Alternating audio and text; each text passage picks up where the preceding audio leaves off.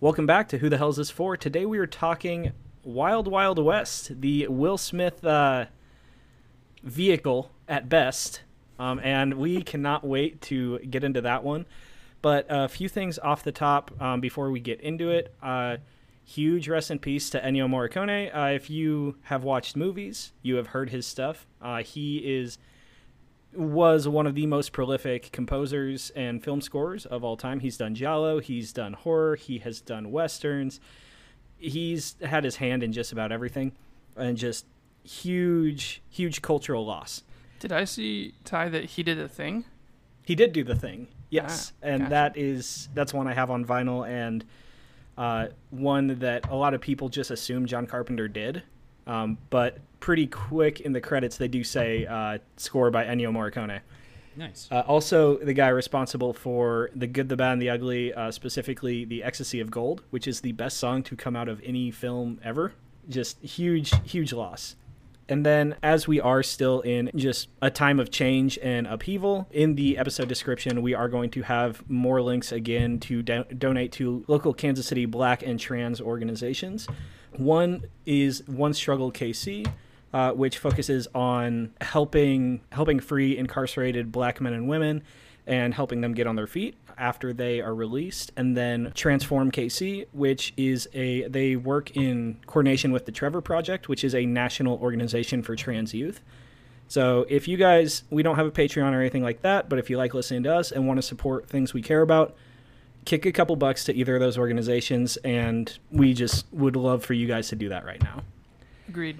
and with that, let's get into the episode. What have you guys been watching? Um, we binged in a single day The Jinx on HBO. Did you guys ever see that one? Have not. It's like the No. um, so it's Robert Durst, who is like a brother to one of the biggest. Fred Durst. Yes, Yes. Fred Durst. Yeah, no, it's um like a huge like New York real estate. Um, like they own like a ton of the towers in Manhattan. Um, and so like it's a very rich family, and he is involved in three separate, very suspicious deaths. Uh, the disappearance of his wife, and then he like killed and chopped up his neighbor in Galveston, and then was also possibly involved in the disappearance of one of his good friends in like L.A. and has never been caught or convicted for any of the three. Um, so it's like a it's an HBO crime series, um, and it's like a real life crime series, and it was very entertaining. I think it came out like five years ago, Okay. so it's not new. Um, I'm just now catching up to it. So people listening have probably already heard of it before, but it was very very good. Nice. Well, that's the first I've ever heard of it. It's a really good like just binge like straight weekend binge because it's only like six or seven episodes. I was trying to think of a bit, but I got too interested in what you were actually talking about, and I just couldn't couldn't do it. Hey, I appreciate the uh, the rare Yeah. time that you pay attention to what I'm saying. Riley, what about you? What have you been Uh, watching? the big highlight of my hiatus, um, we watched through Avatar. Hell, last Bender- yes. Last Airbender. Uh, was that a rewatch for you? It was. Uh, I had watched it originally, and I hadn't watched it since. Um, and I think actually the first time I when I watched it, you know, live, I think I stopped watching so, before the third season Mm-hmm. because a lot of that was new for me, or you know, is really really hazy. I couldn't remember if I watched it or not. I remember at one point I was like, I know there's a giant turtle at some point, and there's only like three episodes left, so that's got to be coming up. Um, One of the most pivotal scenes of the series. yeah, I couldn't. I just couldn't place that turtle, so Mhm. that's nice that I remembered that. And I think what threw me off is I couldn't remember if I had actually watched it all the way through or looked up the final, like the fight scene, the last fight scene Mhm. on YouTube. Which I think the answer is God, I've done dude. both. It's so good. It's such a good fight. Um, but yeah, uh, I don't want to dive too much into it because I still am holding out that we're going to get Jeff to watch it. Yeah, I think, I think after this last recent watch, I think I've come to the conclusion that I do not like Katara as a character. That's not the worst take. I Katara is tough because I think as a whole there's a lot of discussion that could be had with how the female characters are written in general. That's yeah, that's probably and true. there's there's a lot of a lot of the plot is driven by women's trauma, which isn't great. Um, but it's also like a primarily children's show, so they don't they Right. they kind of gloss over those elements of it and just use it as a cheekily framed plot device. And some of those elements aren't super great, but uh, I mean, it's still one of my favorite series of all time. Oh yeah, definitely. But uh, yeah, anyway, we won't get too much into it. Yeah. So, cause, so Jeff can watch it and have a fresh or clean slate for it. Yes. All right. And then I have been so I've I've watched a few movies. I watched or rewatched Iron Giant, which I hadn't watched since I was a kid, and boy did that just break me down completely mm-hmm. and had me a sobbing mess on the oh couch. wait, Iron Iron Giant isn't that the robot from Ready Player One? Oh my god, I hate you. Oh, did they give him his own movie? That's cool. Oh, nice. Yeah, it's a I didn't realize he was based off something. All these movies are just spin-offs of the Ready Player One universe. and I'm god damn it, you're gonna do it with the other movie too. well, I also watched Doctor Sleep finally, which is incredible. I watched the director's cut, uh, so the three-hour one. And listener, if you recall, I was not the biggest fan of The Shining when we reviewed it uh, on a much earlier episode. But Doctor Sleep may, made me want to revisit it. I haven't done it yet because I really want to just sit down and engage with it and just see what I may have missed. But I think just a lot of it might come back to um, just how Kubrick directed that one and a lot of the th- elements that are that go along with that and the mistreatment of Shelley Duvall and her full mental breakdown on screen. Uh, so we'll see if I can get over those elements and just kind of really engage with The Shining and give it another shot. But Doctor Sleep was incredible. Uh, the the director's cut is definitely the version you should watch. Um, I went and read some things afterwards and what differences there were, and it's just the better product. Mike Is Flanagan is for- awesome. If I want to introduce Caitlin to that, is that something where she'd have to watch The Shining for it to be good? Not not necessarily, but you will get more get more, out of it. All right, that's what they I figured. yeah um because uh uh uh Scatman Crothers, who I don't remember the character's name. Whoever the um the guy at the hotel um Yeah, who shines- talks to. Danny. Yeah. Yeah, the guy with the shine, he's in there. Um, and there's a lot of there's a significant he? amount. Uh, he's not. Oh, but oh, oh, like, okay. That character. Gotcha. Uh, there's there's a significant amount of um, overlooked stuff and connection to the original, but I think you could get away with just watching it if there are a few things that are explained. But it you will get more out of it having watched The Shining. And then last, also watched The Vast of Night, which is on Amazon Prime. It's a period piece in the 1950s of a town, mostly focuses on a switchboard operator and a guy that works at a radio station. And weird stuff starts happening in their little small town. I don't want to give too much away, but it gets into it pretty quick. It's the exact type of thing that I love and has to do with certain paranormal aspects and things not of this world and it just it hit the exact right note for me and i would definitely give it a watch uh, especially because it's free on prime nice. that was a really vague description but i like i want to not give much away Uh, there was one I forgot about. Uh, to follow up the wonderful movie that is Wild Wild West, uh, I also watched the movie Thirteen Assassins. yes yes yes Which Jeff, have you seen that one? I have not. All right, it's a must-watch.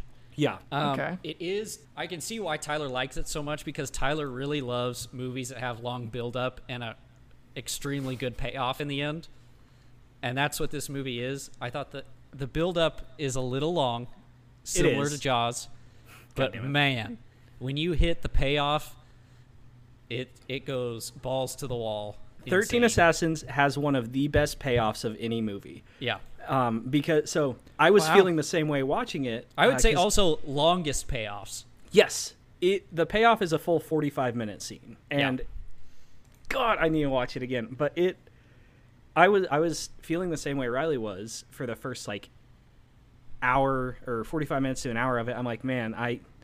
I'm in for this movie, but this needs to go somewhere. And when it gets where it's going, it's unbelievable. And probably it's my favorite samurai movie. Uh, it's on Hulu for anyone that wants to watch it. I'll check it out. And then, real quick before we get into Wild Wild West, I don't know if either of you guys have watched the show, but Catherine's been watching How to Get Away with Murder. And I just, I cannot imagine being somebody that just loves to do crime as much as the people on this show love doing crime. Accidentally loving to do crime. Yeah. Well, I mean, there's also a significant amount of like avoidable crime that happens in this show, too. Simply don't do the I would simply, if I were a high pro- high profile lawyer, I would simply not do crime. Seems pretty easy. Yeah. All right. So let's get into Wild Wild West. And to start us off, Jeff, can you go ahead and give us a plot synopsis? Yes. So the plot synopsis goes a little something like this: Wiki Wiki Wild. Wicked, wicked wild, wicked wild, wicked, wicked wild, wild west. Jim West, Desperado, Rough Rider. No, you don't want nada. None of this. Six gunning this, brother running this. Buffalo soldier. Look, it's like I told you. Any damsel that's in distress, be out of that dress when she meet Jim West. Roughneck, so go check the law and abide. Watch your step reflex and get a hold of your side. Swallow your pride. Don't let your lip react. You don't wanna see my hand where my hip be at. With Artemis from the start of this, running the game. James West, taming the West. So remember the name. Now who you gonna call? Not the GB. Now who you gonna call? G If you ever riff with fever wanna bust, break out before you get bum rushed at the Wild Wild West. When I roll into the Wild Wild West. When I stroll into the Wild Wild West. When I bounce into the Wild Wild West. Sisqo, Sisqo, Wild Wild West.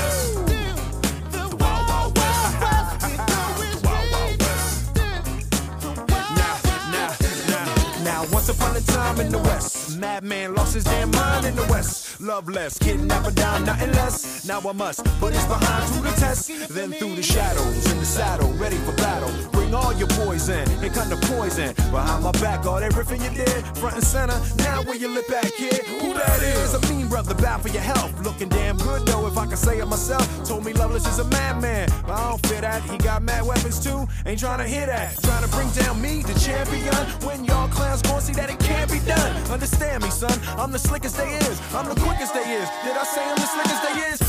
Barking the wrong tree, we coming. Don't be starting nothing. Me and my partner gonna test your chest, loveless. Can't stand the heat to get out the wild, wild, wild, west. When I roll into the wild, wild west. When I stroll into the wild, wild west. When I bounce into the wild, wild west. Uh, uh.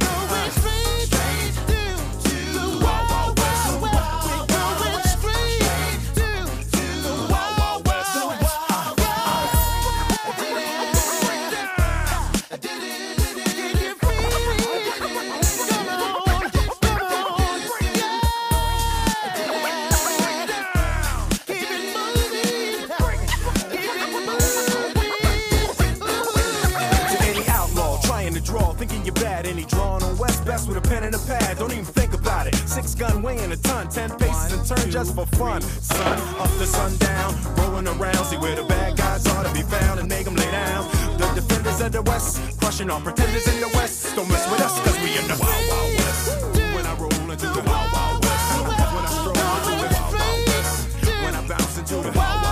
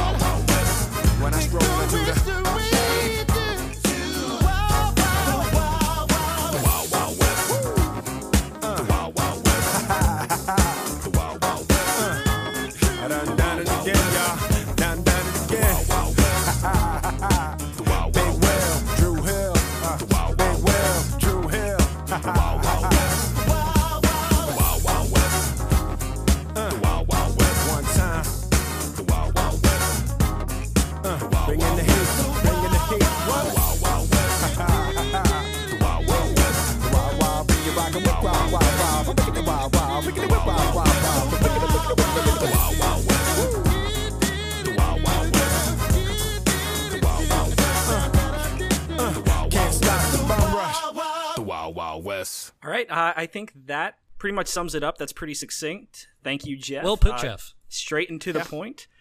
Uh, so, Wild Wild West, featuring Will Smith, Kevin Kline, Kenneth Branagh, and Salma Hayek, a 17% on Rotten Tomatoes, a 28% audience score, and just man, cool. Big old fart noise. big old Yeah. fart noise. Yeah. Uh, has an insane cast though. Um, you've got Ted Levine in there as one of one of the guys, the guy with the ear horn. is just, oh yeah, and then That's I a just big RIP, ca- isn't it? Ted Levine? No, I think Ted Levine's still alive. Are I- you sure? no. Because isn't that the guy that played the detective in Fast and Furious? He goes, "It's Toretto, Brian. It always has been." Oh, mm, I think he. Might- Ted he Levine is- I love how specific that oh is. yeah, Ted Levine is Buffalo Bill. Is that the same actor? Here, we're all on uh, computers. Let's Yeah. just go ahead and check. So But I, Ted Levine's still. I think Ted, Levine's Levine's still alive. I was gonna say the only reason I know he hasn't died yet is because I haven't just spent an entire day listening to Goodbye Horses. Do My with that what apologies, you Ted will. Levine. All right, so we'll do a. Uh, there are some great rotten reviews. Felix Vasquez Jr. at Cinema Crazed says this is a god awful committee made action film that falls apart at the seams by every passing minute. Terrence Rafferty of The New Yorker, a top critic, says this movie is exhausting, utterly without feeling, and pointless, though Smith looks great in his Western outfit. That's fair. And then uh, I, I like this one. The by Leah Rosen of People magazine, The Curse of the Recycled TV series strikes again as director Barry Sonnenfeld manages to transform a mildly amusing mid 60s TV show into a bloated big screen bore. They're all pretty much accurate. Uh, it's this is just not a good movie, you guys. No, not at all. Yep. It- it's just So- boring. Yeah. I think the biggest mistake that this movie makes is that it's by the same director as Men in Black, and it's got Will Smith in it, and they just tried to do Men in Black in the Wild Wild West Yep. universe, mm-hmm. and like it just doesn't it doesn't fit. Like you can't do both. You you would have to pick a lane. You know where the type of racial commentary that Men in Black had doesn't work? The Wild West. it it really I I don't know if you have to admire it for trying or not. I was gonna say you have to admire it for trying, but I actually don't know if that's I true. see. I don't. there's enough of it that doesn't seem like it actually like works. Like there's definitely a lot of like I don't know, white men being threatened by black men type of thing and I don't I don't know. I don't know that it always lands. A lot of time it feels cheap and a lot of times it feels like it's at the expense of Will Smith It is. instead of him being at the um, being in on the joke. So I don't know. we we do have a uh, our famed segment what did we like about this movie and we can't just skip over it we have to do something Oh, yeah, we have to say right. something nice and i will say and i don't know if it even loses credit for this for being based on a tv series which i didn't know until uh, jeff brought it up the ideas and concepts present are good like there's fun stuff in this movie just executed poorly Yep. In the original show, they start out, I believe, as partners though. So there's not like this adversarial like beginning to be partners, and I don't know if this is meant to be a little bit like a prequel. You know what I mean? Where mm. they like come together and then they're in the Secret Service, and like that's how the show starts. Is they're like partners in the Secret Service, and one of them's this like run off and do stuff guy, and the other one's like gadgets and disguises and stuff like that. But they they describe them as partners, and in this one they're like reluctant partners. And unfortunately, the movie like works better when they're not together. Yeah. You know what I mean? Mm-hmm. Because their chemistry isn't all that great. there is no When chemistry Will- between them Oh, you If guys you just stole made this a Will point Smith- from Oh the man, sorry. yeah we If- we need to focus we're still in what we like about this movie Uh, well, where I was going is you, you said the ideas in this are good, and so we wanted to call back to like what the original one was, and you know, did you know that this show eventually got canceled from air for being too violent? Uh, which seems like something that we should bring back. Maybe we should bring this show back as a regular show I'm- instead of I'm so as a down. movie. If you could reboot reboot this show and do it like do it right, and sure there could be like some of the campiness there, but if it could figure out its tone, I'm I'd be on board. Who do you think should make this show? It's not an HBO show. No, it's not It's an not- HBO show. this is a s- this is a solid AMC show. Yeah, you could do an AMC show with this. I was thinking FX. FX would be good too. Now, FX FX is the home of this movie, so if you do if you tighten up the comedy in this and it's not just like just awful humor like and the jokes and get work, a cast that works together. yeah i i think jim west uh john boyega could knock that out of the park hmm I don't I know agree. who I would make Artemis Gordon. It'd be interesting to bring back the action sitcom. Yeah. You know what I mean? Where the shows are actually like only 25 to 30 minutes long. You know what I mean? But it's it's intended to be like action comedy. so Um, it's it'd be a little bit like a like a, a more full action like Brooklyn Nine Nine. Yeah. But in in the Wild when West. they brought back uh, Lethal Weapon was actually pretty good when they brought that back to TV until Yeah, that's like an action until comedy. their uh, yeah, that whole one thing. guy like freaked out and got kicked off the show. But he was just method first, like, acting as Mel Gibson. Yeah, the first three seasons were really. I thought I thought the first three seasons were really good of the Lethal Weapon TV show. I I haven't watched it, but it's one I'd be willing to give a shot. Oh, Man, yeah, I don't know. You know what? Since he's in everything else, we'll make Artemis Gordon um, Milo Ventimiglia, the guy with the mustache from This Is Us, and Jess from Gilmore Girls. Oh my gosh. what I love is whenever we do casting decisions, it's so obvious, like the things that we have watched, because we're like, what's the one teen heartthrob that I know? And it's from Gilmore Girls 20 years ago. He's now a dad with a mustache who gets blown up by a crock pot. Who among us? Um, no, but I like. So speaking of like ideas in this, right? Like we're getting back to what came from the original show and and what's in this. Um, I think that the character of Jim West is a thing that works, right? Whether or not the lines are always good, the the idea of this main, I don't know, uh, renegade with like a partner that does like a different skill set, like that formula can work, I li- right? Yeah, I, just- like that. Like it's it's a tried and true formula. They've done it with everything ever. This was the absolutely the format of the time with like Green Hornet, hmm Man from Uncle, all kinds of different stuff where you had these unlikely pair ups. Right.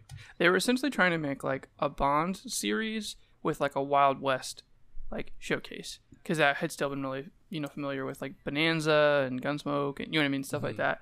So I mean I think it's just interesting now to try to do the same concept or I guess not now but when did this movie come out? 1999, Yes. 8, 95. 99. In theaters June 30th, 1999, and on disc uh, November 30th, 1999. Yeah, so it's just an interesting thing to try to do in 1999 when stuff has kind of moved on to other genres. So, what about the just plot and ideas did you guys really like? Uh, nothing around the plot. well i i like the i like the story of not just these people with gadgets this whole like maniacal dude with an insane sorry the dogs are being idiots upstairs. I can hear them. You like that it's like this big villain. yeah yeah a big Like villain big, with over the top. um like big mechanical monstrosities and he also has gadgets. No, whether they always land or not is a different story. Uh but it just uh, there's a lot of ideas that i really like. And the execution is where the where the problem is Right. This movie does not suffer from having too few ideas. For sure. yeah and i think that's I probably thought- the best way to describe it Right. I think that, um, and this can kind of go into the next category too, but something that I thought was was good in concept and bad in execution is the main villain, right? Where the main villain is um, this guy who is responsible for a traumatic event in um, Jim West, the character Jim West life in the mm-hmm. past, mm-hmm. right? With the massacre at New Liberty, and that's why he that's why he is personally invested in going and finding these people.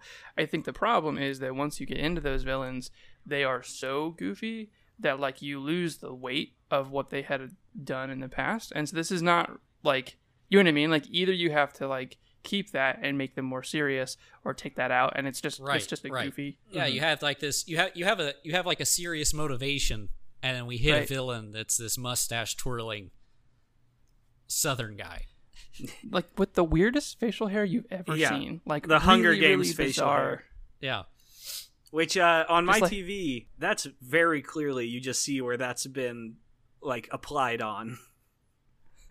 Just go into the barber and be like, you know what? I need a beard trim. Just fuck me up, fam. like, See, I so like the guys. I like the villain's plan. I like Loveless's plan to take back and redistribute the land of the United States, just because I think it's really interesting the way he's done. He's like, all right, we're just breaking this up, giving it off to countries. Native Americans, you get your land, you get some land back too. Like, it's I wish they had actually explained more of what his plan was because I think it's really interesting uh, because he's not just like he's not on it- his own here. This is a whole coalition and plan to break up the United States. I think it would be a good. I think it would be a good plan for a villain that is not in this movie. Yes. Right. Also, that is not like a weird white Southerner, right? Who is Yeah. like, in some parts, being like, we didn't actually lose the Civil War, like, I'm going to help us win it. And then in other parts, like, I just want some of my own land. You know what I mean? Like, uh, I can't really decide what someone's. It's like part Killmonger and part like racist general. And you're like, I just don't understand which one you're trying to be right now. Weird. Weird. We definitely can't relate to that at all in today's world. No, not at all. I can't think of a single analog for that. A demagogue who has no idea what's going on. Yeah. Uh, anything else that you guys liked about this movie? Air quotes liked. I've got nothing. I have Yeah, let's just- absolutely nothing let's- else. Let's move on. All right. What did we not like about this movie? we got to break this down into categories because there is so many different things. So do you guys want to do plot first? Yeah, let, we'll start with plot. We'll go from there. Okay, so as you heard in my plot summary, um, you know this is a, a you know really a wicked, wild place. Um, this is taking place in. Um, no, but I think that the weirdest stuff about the plot again is that there's this general that is like I, I don't even know what the reason that the president sends him out in the first place. Do you guys remember what the reason is? Ah, Wait, what? Why he sends? Why does the yeah? Why does Ulysses S. Grant? Oh, there's like the disappearance of some scientists. Yeah. right. Yeah, the dude who Right. gets his head lopped off in the very beginning. Oh yes. Okay. There we go. So then they like go and they like find the decapitated, decapitated, whatever Jesus. head. Jesus. And then it like leads them to Loveless, and he like doesn't have legs. Um, Oh, not so fast, my friend. Yeah, it just there's so much in the plot, right? Like they also like rescue a woman named Rita Escobar, which is just I don't know everything about her character is hilarious to me. I don't know, just there's almost no reason for it. There's not. She, there, there's really no plot point that she holds, right? Other than like a semi love interest. Does she even? Is there anything that she does? No. She I, I don't know if her does her do any of her lines have any importance to the plot. Well, that's what I was trying to remember. She does say something at one point. I think she's like, I heard the other girls talk about blah blah blah. I don't remember what it was, but she says something along those lines hmm, mm-hmm. yeah, that just helps our main duo. I think even though we're talking plot right now, I think that's a really good springboard into another thing this movie does horribly. Is just any woman on screen is handled in possibly the worst way that character could have been handled. So, I mean, let's let's talk about the big one. Let's talk about Miss East. oh Jesus. You can They, tell uh, this is definitely where they tried to go like Bond.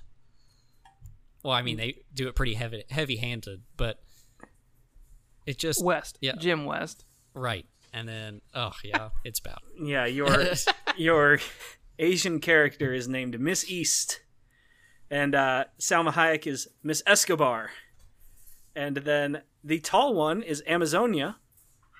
The really intense one is Munitia. Then the one that reads lips. Imagine this, Miss Lippenreider.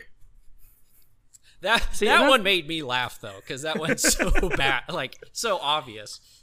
I think that's the whole like this is coming from a campy, violent CBS show from the late '60s, early '70s. So like this stuff plays then, Yeah, and and you can you can either completely lean into it and you can make it this really goofy movie, or you can do a serious version of this. But you can't do both because then it just ends up being like shit. Like These this- are- that's what this movie. these are names and characters that work in Austin Powers, but not in a movie Yes. that is attempting to tell a Take it- story and have a narrative. A movie that takes itself seriously. Yeah.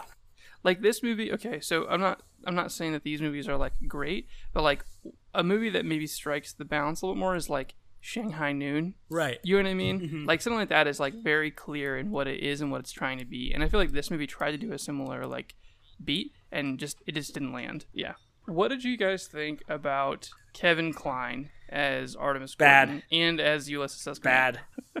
Yeah, I. It just none of the cast worked. Every and we talked about this when we were texting about this movie every single person in this movie is acting for a role in an entirely different movie there is not a, a single performance that works with another one of the performances in this movie Pretty much. Yeah. Um, I think Kevin Kline is supposed to be Sherlock Holmes, Like this- isn't he? yeah Sherlock Holmes. He's supposed to be like this nerdy, like he is confident and he is like sophisticated and debonair, and you know what I mean. He's like the opposite. Was it supposed to be the opposite of Jim West? But he like I just hate every minute that he's mm-hmm. on screen. i think a big a big thing about this movie is just nobody cared like not a single person cared from the actors to the editing crew to the people just doing anything and I- i think it's best summed up within the first few minutes of this movie just nobody nobody cared and they're like you know what that's the shot we're gonna roll with this when will smith stands up after falling out of the water tower within the first few minutes of this movie you see his testicles you just Oh, see yeah. him hanging there Right there at the top of the frame. yep I, it, Do you? It, yeah. just what This movie is rated. Yeah, this movie is rated R, right? no it's not. no it's pg-13 Oh my god! so just nobody cared It just was an accident. That is hilarious. Yikes. Oof. That's borderline I'd- putting like a boom mic in the shot. yeah well and you can tell like Similar, similar look. this is on screen long enough to see hair on his testicles. It's definitely it's on long enough that you can pause on it. yeah. Just how did Not that I how did. did this happen? Uh, yeah. Um, there are just so many choices in this movie that you're like, oh, is that important to the character? Oh, it's not. Nope. Like, you know what I mean? Like, the girl at the beginning, not important for the rest of the movie. The fact that the loveless guy has like all these different like hench women, like they don't ultimately like they don't have any agency. They don't have any character of their own other than just like being part of the crew. Like they're hench women. A guy that's made entirely of whose skeleton has been replaced by metal. we, Yeah, and he, like- that Yeah. we just never The touch scene- on. The scene that they just go to great lengths to talk about how he could have sex if he wanted to, and you're just like, all right, well, like this isn't You d- this isn't funny. don't I'm have to sure prove it to me. This lands. yeah. Who is this for? I think I think there's a reason that we picked this movie. Well, the audience picked this movie because uh, this was a poll pick. But God, right. Uh, can we talk about the giant spider? yes. Oh God, And I have something to tell you about that giant spider. Tell me about the giant it was dumb as hell. So I don't know if you guys are aware that once upon a time Kevin Smith was going to make a Superman movie. I did not. yes, know. uh, knew that. Superman Lives. Uh, it was also going to be the Nick Cage um, Superman, uh, and there was a, uh, I believe, I believe this was the Nick Cage Superman that never was. But anyway, he pitched it to producer Jon Peters, and Jon Peters wanted a giant spider in the climax of the movie, and eventually this movie failed, and Superman Lives did not happen. Everyone moved on to do other things. Jon Peters moved on to uh, be attached to Wild Wild West and made his giant spider dream happen one way or another. What? What? Yes. Why? He wants that giant spider, man. First Is of he all, in, this is he involved in a uh, what's that David Arquette spider movie? Eight Crazy Legs or whatever. eight crazy, le- eight-legged freaks. Eight Legged Freaks, not the yeah Adam Sandler, David Arquette, yeah. cross. Uh, shit. hey, crazy.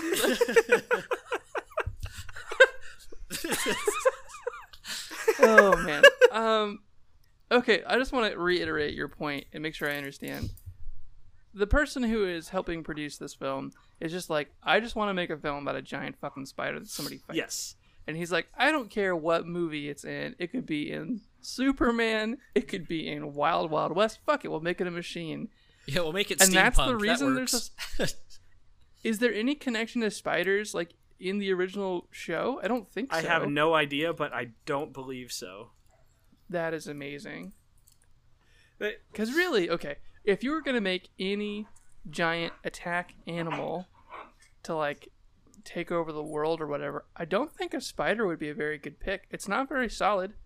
knock out one of its legs and you're gonna make it fall over. You know what I mean? Like, of all the things to pick, I just don't think it's a very stable choice. Yeah. So while we're on fun fact, this is the bigger one. Dogs are doing their thing again. They're unbearable. Anyway, the other big fun fact about this movie, and this is one I really wanted your guys' reaction for, because I'm not sure if you've heard this one or not.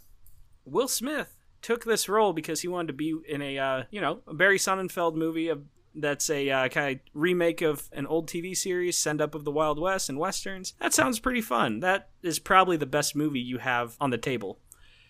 Do you know what movie Will Smith passed up to, Oh, uh, it to was do like this? Tombstone. No. So Will Smith, to take the role of Jim West in Wild Wild West, he has revealed that he famously turned down the lead role in The Matrix. Holy fucking shit! Will Smith was almost Neo. It was Oh between him God. and Keanu, and he was offered the role, and he turned it down to take a Jim West. Wow, wow, dude. What Just happens to Keanu Reeves if he doesn't get the Matrix? Because like obviously Will Smith was Will Smith no matter what. Mm-hmm.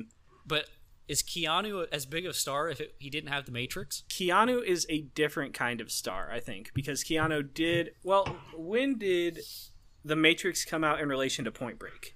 Uh, I mean, it was a while after, wasn't it? Matrix was Point Break's like 99. 93. Yeah, and so he had Bill and Ted. Uh, Point Break was ninety one. He had Speed. So I think Keanu only does like either comedy or action for Well- his the majority of his career. The Matrix was like his re-entry because I think he was out or had had some stinkers like for Mm-hmm. a while. And yeah, and maybe Keanu's career just fizzles out because even after the Matrix, he had a few sinkers too. And we probably It's wouldn't have the resurgence, of, the second resurgence of Keanu that we do now. I kind of wonder though, like the Matrix is not funny at all, and not that Will Smith can't do serious, like we've seen him do serious, but I I wonder if he would have tried to do like a one-liner or like you know what I mean. I wonder if his delivery would have worked. I just don't see him being as, I guess, is stoic the word Yeah, Keanu right. has. dispassionate. Yeah. yeah. with Will Smith in the Neo role, what does the line read on "I know Kung Fu" look like? I can tell you that it's not good. It, whatever that n- version of Neo turns out to be, that that could tank the Matrix entirely. It, yeah, it, it would not get two more movies. Can you imagine Will Smith doing bullet time and like the slow mo bullet dodging? I feel No, like you try and have no. too much fun with it. I feel like what you would get is Will Smith and I, iRobot. that's exactly where my mind went. You get that character because I, Robot's Which is not like- really a comedy. No, I mean it's it, it is very serious. It's still a little I, Robot is still a little campy unintentionally. Mm-hmm. And I think that's what happens. I think you with get like I Am The Legend, Matrix. something like that. I would say I Am Legend is a better than what a Will Smith Matrix would be. Yeah, that's true. Anyway, I I say it's a good call he didn't take it Yeah. Yeah, for the sake it of the worked out okay. Matrix. Yeah. Right. Oh man, I just Anything? What else? Is there anything else that you guys want to Uh, talk about I, this I movie? think we said it's just We've- bad. yeah. like Riley has said off mic, it's not even a fun bad. It's just bad. It's all a mess, nothing works, and like the only thing it has going for it is the ideas that it has and the concepts. all right, guys. It's time to pick a standout scene. Uh, uh. oh boy. I I am going to go with, and it's like two seconds, but when they have the saw blade traps that absolutely would not work the way that they are shown to work, the overhead shot of them running through the corn and the saw blades coming after them. That is like the one thing I enjoyed, like actively enjoyed watching in this movie. I think that's about it. I, I'm stumped. I, I think it's dumb, but I kind of liked the part where the people step out of the paintings to try to shoot him, and he shoots all of them instead. I do like that. it's not really a scene. It also comes right after the Miss East scene, which is terrible. Yeah. But that's like a thing from the original show. Like that happened. So anything anything that's like a callback to like fans of the original show, even though I'm not like a fan of the original show, like I appreciate. You know what I mean? Because it is trying to honor something. All right. Yeah, I, I got nothing. I won't I won't make you force one, Riley. I can't in good faith say something stood out to me. let down scene. The scene you just dislike the most about this movie. And I think I'm going to take an easy one. I'm going to go with Will Smith's belly dancing scene. Oh, that yeah. might be the worst one. There's a lot of. I don't want to get too heavy with this. There's just a lot of like cross dressing is supposed to be A lot be of very casual, uh, like I I am not the person to speak on this, so I don't know if it falls directly under transphobia, but it's it certainly contributes to uh, transphobia and makes somebody wearing clothes of the opposite gender or the gender that they don't identify with that makes that the punchline, and it just Yeah. and it's And it's like it's three or four scenes in this Yeah. movie. Something like it's a very prominent point of what is trying to be funny. and it's it's not even like oh let's let's censor let's cancel it's no it's just it's not funny at, Yeah, at its, not, core It's not done with malice, right? Right. Like, and I think there's a lot of people that looking back would be like, yeah, if I had the chance, I wouldn't make that again. I wouldn't Mm-hmm. do that again. But I think that I don't know that it really was funny to begin with, and it, I think it's certainly not really funny Mm-hmm. now. You know what I mean? So yeah and like add that to just the issues associated with making that your only punchline with a joke and it's just Right. it it just is all around bad All right, I have mine. It just popped into my head. It's when they build, I don't know what you want to call it, the glider, the airplane, oh yep and I it know cuts why. to them riding on it, and it is like the worst green screen. You can tell that they're sitting there not moving. Maybe a fan, like one small desk fan blowing at them, and it looks just awful. So I honestly thought you were going to pick that scene because uh, if you're unaware as a listener, Riley is a lifelong Chicago Bulls fan. Oh God, yeah, the Eric Gordon joke. Yeah. Jesus Christ. Oh, What a fucking terrible joke. And that was just 1999. He'd retired. Uh-huh. unless the guy ri- unless the guy writing it in 1998 was like, "No, no way he retires." dude, honestly, that guy's probably just a huge Bulls fan too. Whoever Gotta- wrote it, Yeah, He's got to like, be. I want to get this man, in there. I don't know. If you're a Bulls fan, you can't write that lame of a joke. Yeah, no, this is fair. I think what makes that deliver that line so bad is that it's coming from like one of the worst characters in the movie. Yeah, Like just just shut up. Don't don't try and be cool. Just just stop. all right, Jeff, what's yours? I don't even know. I think the whole last fight scene is really fucking boring. It should be the climax of the movie, and I could just not care less about what happens to anybody in it. Like the giant spider, it just doesn't. Like I know he says, "Come find me in Spider Canyon," and there's like spiders occasionally throughout the Just movie. the whole but it just- fixation on the spider is odd, the spiders have no reason to be there, and it is nothing but distracting. and his flag If is it's just the Confederate flag in black and white with just a giant spider on it. it, it- give him a motivation for loving spiders. That's all I really need is like he needs to be like Oh, it's because it, bit it's by a because he has spider no or- legs, and he's like, "Well, I gotta love what has the most legs, spiders." Even if they just said that out loud, I would be like, oh okay, Just- that's dumb, but I get Give it. him an isn't uncle the whole who was killed like in a, a stagecoach robbery, and you know like when w- wait. yeah no just like an uncle killed in a stagecoach robbery and he wasn't supposed to be there and he was there because of Loveless and Loveless runs up to him with still having legs and his uncle let's call him Ben why not? Uh, and is God damn it, Tells him- that with the great racism comes giant spiders and so then he becomes known as the Spider-Man of the South God damn it. The human spider. I let you get so far into that without realizing where you were going, and I'm so mad at myself for taking so long. How long would you say it took? Would you say I had you for three minutes? I forget to see where that's think- my problem. You know what this makes me think of? Speaking of like characters that have no motivation or a weird motivation, remember in Jupiter Ascending where he has that weird voice the whole time, and you're supposed to have called back to the point where he like was choked by Channing Tatum, and they just oh, he had never his talked throat about ripped it. out by Channing Tatum. Had his throat ripped out by Channing Tatum, and they just never explained that. So the whole movie, you're like, why is Eddie Redmayne talking in this voice like this? And you're like, oh, just co- fucking connect it. Like all you have to do, you know, just give me a spider connector. That's all I want. That's fair. All right, what's next? Domhnall Gleeson Award, which Um, I I don't know if I want to see anybody in this movie more. he, I am going to say I want to see Ulysses S. Grant more, just so I can see Artemus Gordon less. All right, that's fair. I'm, I'm good with. I, I agree with that. That's all I want. Yeah, I don't have a single person I want in this movie more. I have I, I can't think of a single character that I'm like I, they were a bright spot. I spot. equally want everyone less. Make this movie an hour Make less. this a uh, what's that out. news service? Make this a Quibi movie.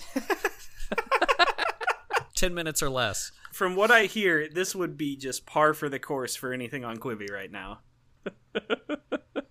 Just 170 million dollars for a 10 minute episode. God. Can I? It's not at all what we're talking about. Can I read you what Robert Ro- Roger Ebert's review of this yes, was? please. One star out of four, stating that Wild Wild West is a comedy dead zone. You stare in disbelief as scenes flop and die. the movie is all concept and no content. The elaborate special effects are like watching money burn on the screen. Fucking Roger was the best, Dude, man. absolutely. The, you stare in disbelief as scenes flop and die is such poetry. Like, we aspire to rip apart a movie like Roger Ebert. What a just terrible movie. Yeah, pretty bad. What else? What else we got? So we have ratings and then we have our game for the night. Don't, isn't our game first? Yeah, I was saying just what we've got left. So let's Oh, do game first. And Okay. so tonight, in place of our Who the Hell Is This For? and recommending movies that you would like if you like this movie, because if you like this movie, I've got nothing for you and I'm sorry. what we do have is we all have pulled up Wikipedia's list of biggest box office bombs, and we will be doing a three movie draft. Well, nine movie. Each of us will be taking three movies, not necessarily good, but Movies are we stand. movies we stand off the box office bombs list on Wikipedia. And so, boys, which we will tweet out afterwards. yes. I am going because there are some gems on here and I just don't think it's fair. So we will uh we'll do a random number generator and give me give me a number between 1 and 25. Who? Seven. Okay, Jeff has 7, 14. Riley has 14 and I will say it now. I am going to take 18 and generate. It's a 2. So we'll go Jeff, Riley, me. Oh yes, I'm so glad I get to go first. I cannot believe this is on the list because I like legitimately love this movie, and we'll talk about why it's good to anybody who wants to see it. The Man from Uncle is I on saw the I that. list. I just and I scrolled by wanted. I wanted to steal that one from you. No, that one's fucking mine. That movie is awesome.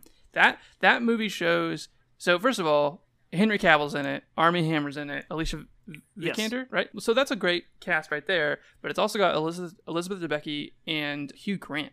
So like it's a it's a pretty star-studded cast. Man from Uncle is also a remake of a series from the 60s, but it's like a spy thriller and so it's like an American spy and a Russian spy have to work together just after the Cold War and it fucking slaps. That movie is great. I would watch that any day of the week. I can't say it's in like my top 10, but it is like it is a great movie. Also, I feel like it shows like what Henry Cavill could do if he's just allowed to be like suave and debonair, and that's part of why I feel like he would be such a fun Bond. Like I think he's already past it. I think he's already done enough things that he doesn't need to be Bond. I would love to see Um, Cavill as Bond though. But like he Cavill would be such a fun Bond, Mm-hmm. right? Because like you've done the serious Bond, right? And you did the charming Pierce Brosnan right before that. Like Henry Cavill is This is the Bond that Connery and Brosnan. Yes. Yes. yes. But I'm I'm telling you, it is it is such a good movie. It's very compelling. The story gets a little bit murky, gets a little bit lost, and I think that's probably why it like didn't do I super think well. what hurts it is Armie Hammer's accent as well. It's not great, but it's it's fine. It only sucks really bad if you've ever heard anybody else talking Russian before in your life. But beyond that, it's actually pretty good. All right, Riley. That's my What pick. is your pick? Uh, I'm going to go with one of the other heavy hitters in this Uh, list. I'm I'm mad. I'm already. Mad. I'm going to mad. take Blade Runner Yep. 2049, a a movie podcast darling of a film. It's so good. It's so um, good, you I guys. another one that I was shocked that ended up on the list, but apparently it did not do well in the Nobody box saw office, it. unbeknownst to me. If you haven't seen this movie, go watch it. Freaking awesome.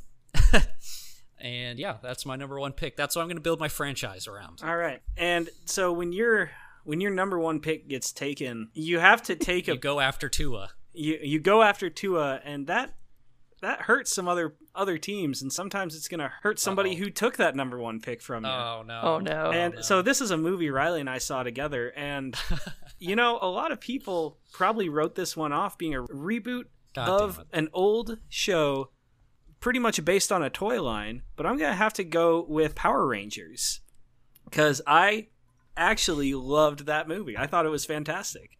I had a great time with it, and I think you did too, didn't you, Riley? Didn't Yeah, you like no, that I, one? I really enjoyed it.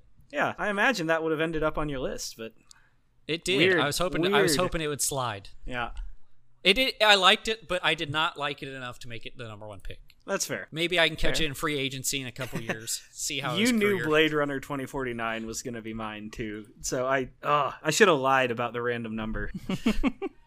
Actually, honestly, I thought something else was going to be your number one pick, but we'll continue on. Okay. Well, I.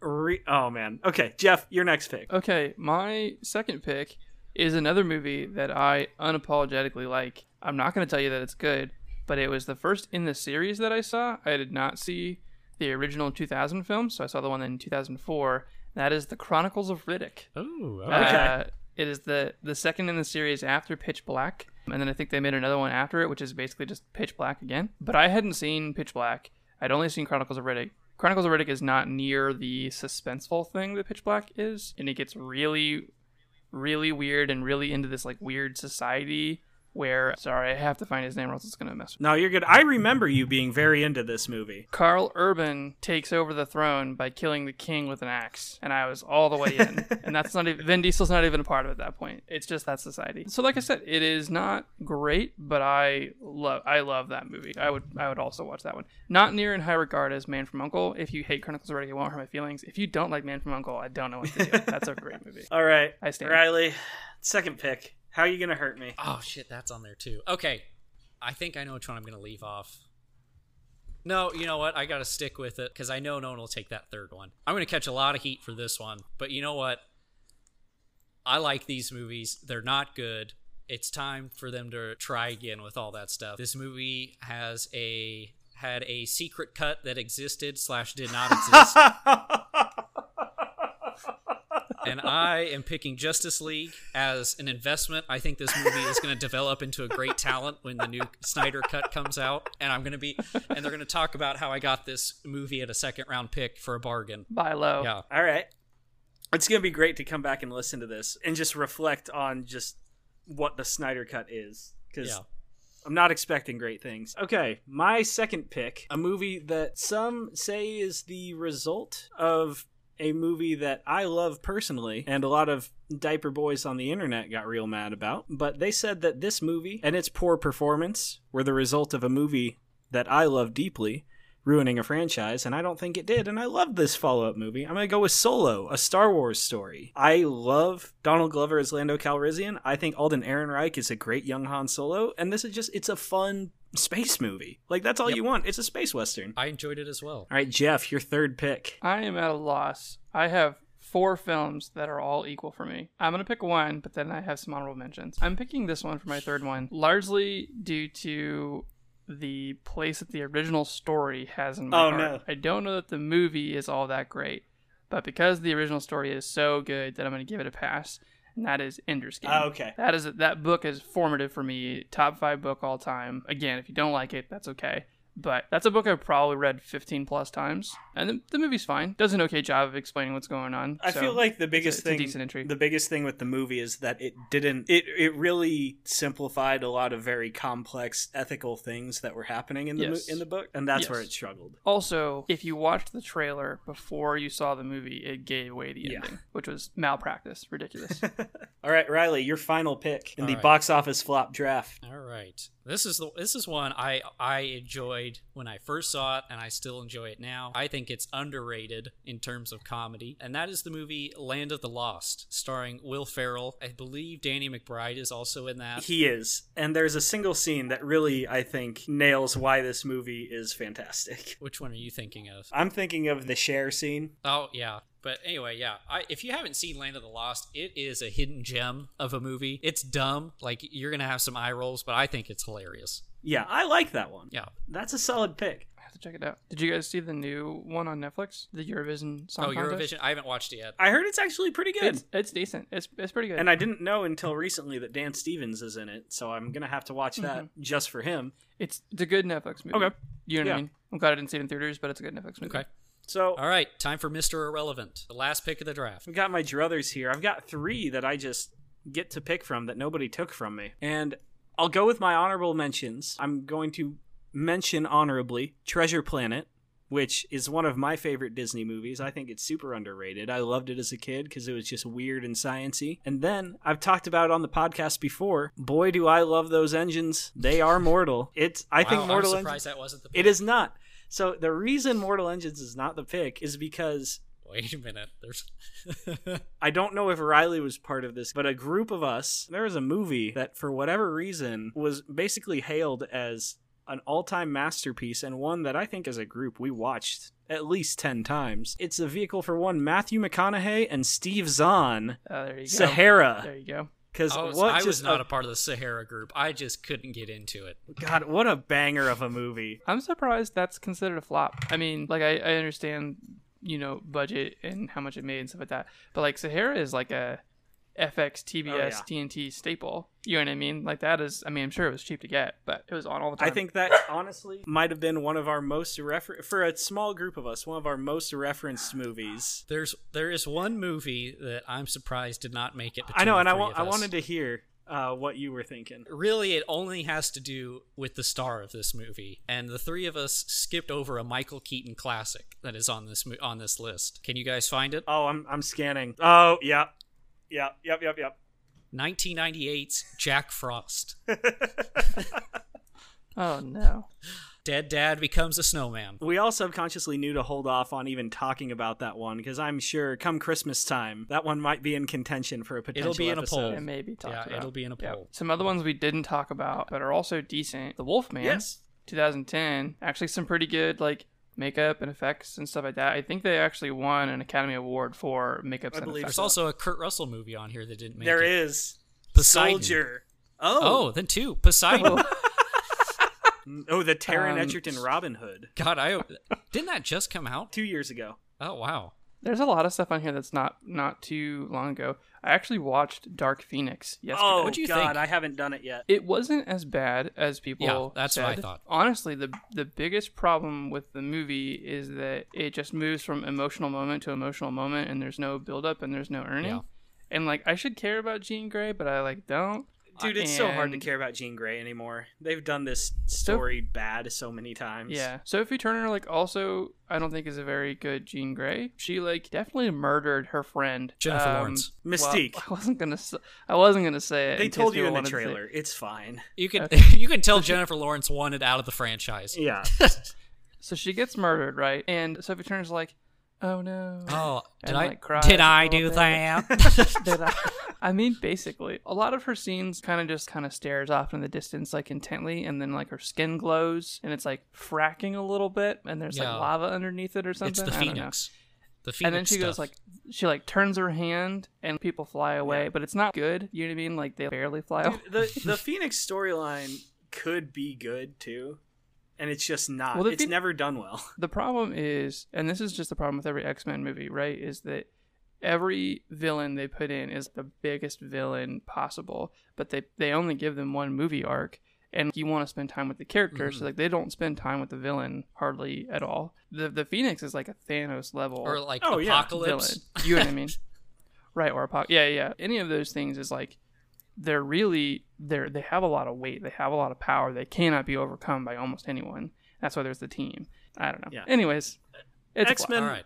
Uh, I and I have a, I have a long running love of X Men and like the comics, the movie. Just we need movies that get it for X Men, and just nobody has done that. And I I doubt the MCU Right. will even do that. It's going to be very sanitized and just not be the type of X-Men story that I want because I think they're going to be afraid to get too weird with it and X-Men is at Yep. its best when it's multiple timelines, multiple universes and going into space.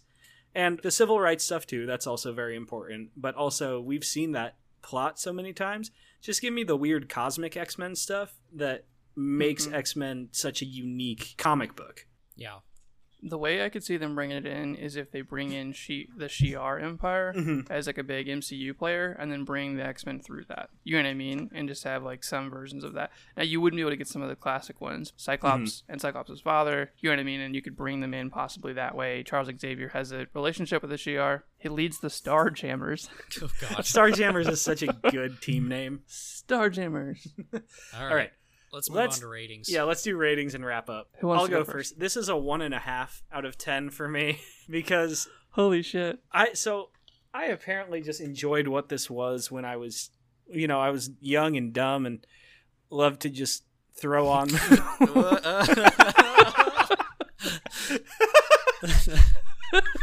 No, not I'm not finishing that rhyme. That's not what I mean. Just this is a movie that I didn't think critically about, and it's just a stupid movie that's fun to watch. Jesus.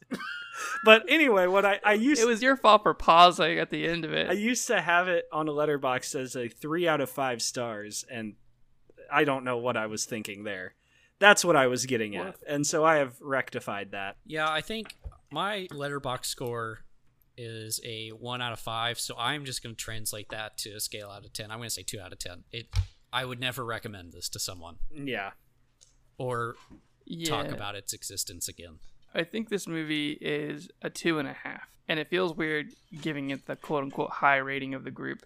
I think a two and a half is pretty terrible. I think Will Smith by himself in this movie pulls it up a little bit, but other than that, the movie. Mm-hmm. and for me, it, it got a half point for the ideas, and I I was coming into this with a three out of ten, but then when I found out this is just a remake, the and that's remakes are not inherently bad, but the ideas weren't even original. Right. So the ones that were original were the giant spider, and that was terrible. So yeah, this movie just stinks. in conclusion, don't watch this movie. Yeah, just don't watch something Who the better hell is instead. this for? No one. Nobody. All right, but thank you for hanging with us. Find something better to watch. This has been another episode of Who the Hell Is This For? Thank you for listening.